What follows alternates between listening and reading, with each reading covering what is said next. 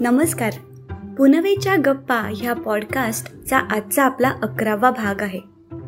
आणि आज आपण जाणून घेणार आहोत एका नवीन शब्दाबद्दल. तर कज्जा कचेरी. एक वाचलेली गोष्ट आठवली. गोष्ट काका व पुतण्याची आहे. दोन भाऊ खेड्यातले असतात. मोठा हुशार शिक्षणाची आवड शिकून मोठा अधिकारी होतो. शहरात नोकरी करतो स्वतःचे घर बांधतो लग्न करतो. योग्य वेळी सेवानिवृत्त होतो. त्याला एक मुलगा असतो. तो आता तरुण झालेला असतो. लहानपणापासून अधेमध्ये आईवडिलांबरोबर खेड्यात जात असतो. त्याचा काका त्याच्या वडिलांपेक्षा बराच लहान असतो. काकाचे शिक्षणात लक्ष नसते. वडील मात्र काकाने शिकावे म्हणून फार प्रयत्न करतात. पण काका शिकण्यापेक्षा शेतीत रमतो. वडील शेतीसाठी होणारा खर्च त्याला पुरवीत असतात. म्हातारपणामुळे आईवडिलांचे निधन होते. मग मोठा भाऊच लहान भावाला पैसा पुरवित असतो. त्याचे लग्नही करून देतो. लग्नानंतरही मोठा भाऊ लहान भावास पैसे पुरवीत असतो. हे सर्व मोठ्या भावाचा मुलगा पाहत असतो. एके दिवशी तो वडिलांना म्हणतो की आता काकाला पैसे पाठवणं बंद करा. त्याचे वडील काही त्याचे ऐकत नाही. मग त्या दोघांमध्ये वादविवादाला सुरुवात होते. शेवटी कंटाळून वडील त्याला वडलोपार्जित मिळकतीचे वाटण्यासंदर्भातील मुख्यतार पत्र देतात व मुलाला पाहिजे ते करण्याची मोकळीक देतात. मग हा मुलगा काकांना वडलोपार्जित मिळकतीची वाटणी मागतो. पण काका त्याला स्पष्टपणे नकार देतो. मग मात्र पुतण्याला काकांविरुद्ध न्यायालयात खटला दाखल करण्याची तयारी करतो. पुतण्याला शेतीची घराची वाटणी करण्यासाठी मोजमाप घेणे वेगळे वेगळे कागदपत्र जमा करण्यासाठी खेड्यात वारंवार जावे लागायचे. पहिल्यांदा तो जेव्हा खेड्यात जातो त्यावेळी गावात कुठे राहायचे हा प्रश्न त्याच्यासमोर येतो. पण तो गावात आल्याचे कळताच त्याचा काका स्वतः त्याला घरी घेऊन जातो. तो काकाच्या घरी पोचल्याबरोबर त्याच्या लहानग्या चुलत भावंडांनी त्याला आनंदाने मिठ्या मारल्या. मोठ्या भावाच्या आगमनाचा त्यांना खूप आनंद झाला. ते त्याला सोडायलाच तयार नव्हते. शेवटी काकूने जेवायला बोलवल्यावर त्याची सुटका झाली. मोजमापाच्या कामात त्याला काकाने सर्व मदत केली. तलाठी कार्यालय नायब तहसीलदार कार्यालय भूलेख कार्यालय तहसीलदार कार्यालय जिल्हाधिकारी कार्यालय व जेथे जेथे त्याला जावे लागे किंवा काम असे तेथे तेथे काका त्याला सोबत करी व मदतही करी. एखाद्या वेळी एकाच कार्यालयात कामासाठी त्याला तीन तीन चार चार वेळा जावे लागे. या कामासाठी खूप वेळ जायचा. कचेरीच्या कामापायी तो वैतागून गेला.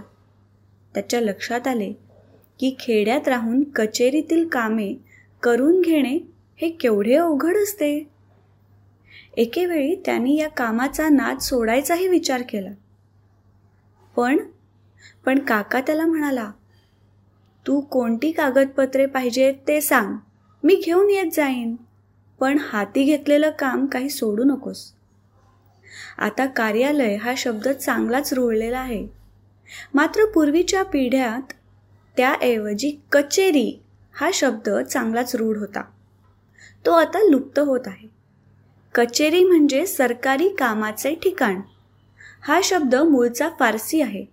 संस्कृतमध्ये त्याला कृत्यगृही पालीमध्ये किच्चम प्राकृतात कच्च बंगालीत काचारी गुजरातीत कचरी वा कचेरी म्हणतात. गुजरातीत कचेरी या शब्दाचा अर्थ व्यापाऱ्यांची पेढी असाही होतो. तेलगूमध्ये कचेरीला कचेली असे संबोधतात. सर्वसामान्यांना मात्र कचेरीत जाणे म्हणजे तेथील वातावरण व कर्मचाऱ्यांची वागणूक यामुळे अंगावर काटा येणारी गोष्ट असते. कार्यालय या शब्दापूर्वीचा शब्द म्हणजे कचेरी. या शब्दाची व्युत्पत्ती तर आपण समजून घेतली आहे. आता वळूया पुढील गोष्टीकडे. बराच आटा पिटा करून पुतण्याने खटल्यासाठी लागणारी सर्व कागदपत्रे काकांच्या मदतीने जमवली. पण काकांचा काकूंचा स्वभाव व त्यांच्या मुलांचा लागलेला लळा यामुळे त्याला त्यांच्यावर खटला दाखल करण्याची इच्छा होईना. त्याने याबाबत वडिलांना विचारले. वडील म्हणाले जे तुझ्या मनात येईल तसे कर. त्याने काकाला विचारले. तो म्हणाला अरे एवढे श्रम केले आहेस आता मागे हटायला नको. शेवटी पुतण्याने काकावर खटला दाखल केला. न्यायालय खेड्यापासून दहा बारा किलोमीटरवर होते.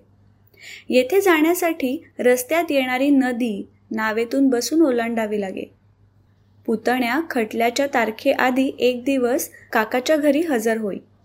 सकाळी काकू काका व पुतण्याला जेवण वाढे. त्यानंतर दुपारचे जेवण दोघांसाठी वेगळे वेगळे देई.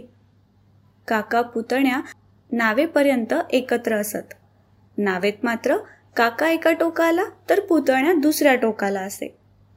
खटल्यात काका पुतण्यावर नाना तऱ्हेचे कठोर आरोप करी. काकाने खटल्यात पुतण्याला सळो की पळो करून सोडले. दुपारी ते दोघे आपले जेवण वेगळे वेगळे बसून खात. काकाचा न्यायालयात पुतण्याशी व्यवहार वैऱ्यासारखा असे. खटल्यावरून येतानाही ते वेगळे वेगळे येत. नावेतही विरुद्ध टोकाला बसत. मात्र एकदा नावेतून उतरल्यावर ते घरी एकत्रच जात. त्यानंतर खटल्याच्या पुढल्या तारखेपर्यंत काका पुतण्या अगदी मित्राप्रमाणे वागत. बऱ्याच तारखा पडल्यावर शेवटी एकदाचा निकालाचा दिवस आला. निकाल पुतण्याच्या बाजूने लागला. घरी आल्यानंतर काका त्याच्या मुलांना म्हणाला चला घर रिकामे करा. कज्जा तुमच्या भावाच्या बाजूने लागला आहे. आता ते तुमच्या भावाचे घर आहे. काका काकू व मुले घरातून सामान बाहेर काढू लागले. हे बघून पुतण्याचे मन हेलावून गेले. तो रडायला लागला. सर्व सामान बाहेर आल्यावर काका व काकू सामाना शेजारी बसले. काही वेळ गेल्यानंतर काकाने मुलांना मोठ्याने सांगितले चला मुलांनो आता आपण तुमच्या भावाच्या घरात राहायला जाऊ. चला सामान घरात न्या. हे ऐकून पुतण्या गदगदला. काकाच्या मिठीत जाऊन रडू लागला. त्याला आता काकांकडून पिढी जात मिळकतीचा वाटा नको होता.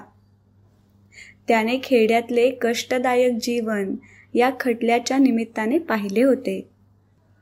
काका व त्याच्या कुटुंबाचा नात्यातील ओलावा अनुभवला होता. गोष्टीच्या या भागात आपण खटला शब्द वारंवार वापरलेला आहे व एका ठिकाणी कज्जा शब्द वापरलेला आहे. पूर्वी खटला या शब्दाऐवजी कज्जा शब्दच वापरला जायचा. आता हा शब्द लुप्त होण्याच्या मार्गावर आहे. कज्जा म्हणजेच खटला भांडण किंवा लढाई. अरबी शब्द कझिया याचा अर्थ गोष्ट किंवा प्रतिज्ञा तर फारसीमध्ये कझिया म्हणजे भांडण. म्हणजे हा शब्द फारसी शब्दाच्या जवळचा जरी असला तरी त्याचे एक मूळ अरबी शब्दाकडे जाते. कारण हा एकच शब्द दोन्ही भाषेत वेगळ्या वेगळ्या अर्थांनी येतो. या शब्दाच्या छटा म्हणजे कज्जा म्हणजे कजाग कज्जेद लाल कज्जेखोर आणि प्राकृतात कज्जासण अशी या शब्दाची व्युत्पत्ती आहे. कचेरीतील कामे असो की कज्जा चालवणे असो दोन्ही कामे बहुधा वेळ खाऊ व त्रासदायक असतात. हे मात्र खरे आहे. म्हणून सहसा त्याच्या वाटेला न जाणे इष्ट ठरते. तर कशी वाटली आजची गोष्ट आणि या दोन शब्दांबद्दलची माहिती? आम्हाला नक्की कळवा. या लेखाचे संकलन केले आहे. श्री किरण देशपांडे नेरुळ नवी मुंबई यांनी. लवकरच भेटूया पुनवेच्या गप्पा ह्या पॉडकास्टच्या पुढच्या भागात पुनवासोबत. तोपर्यंत मराठी बोलत राहा.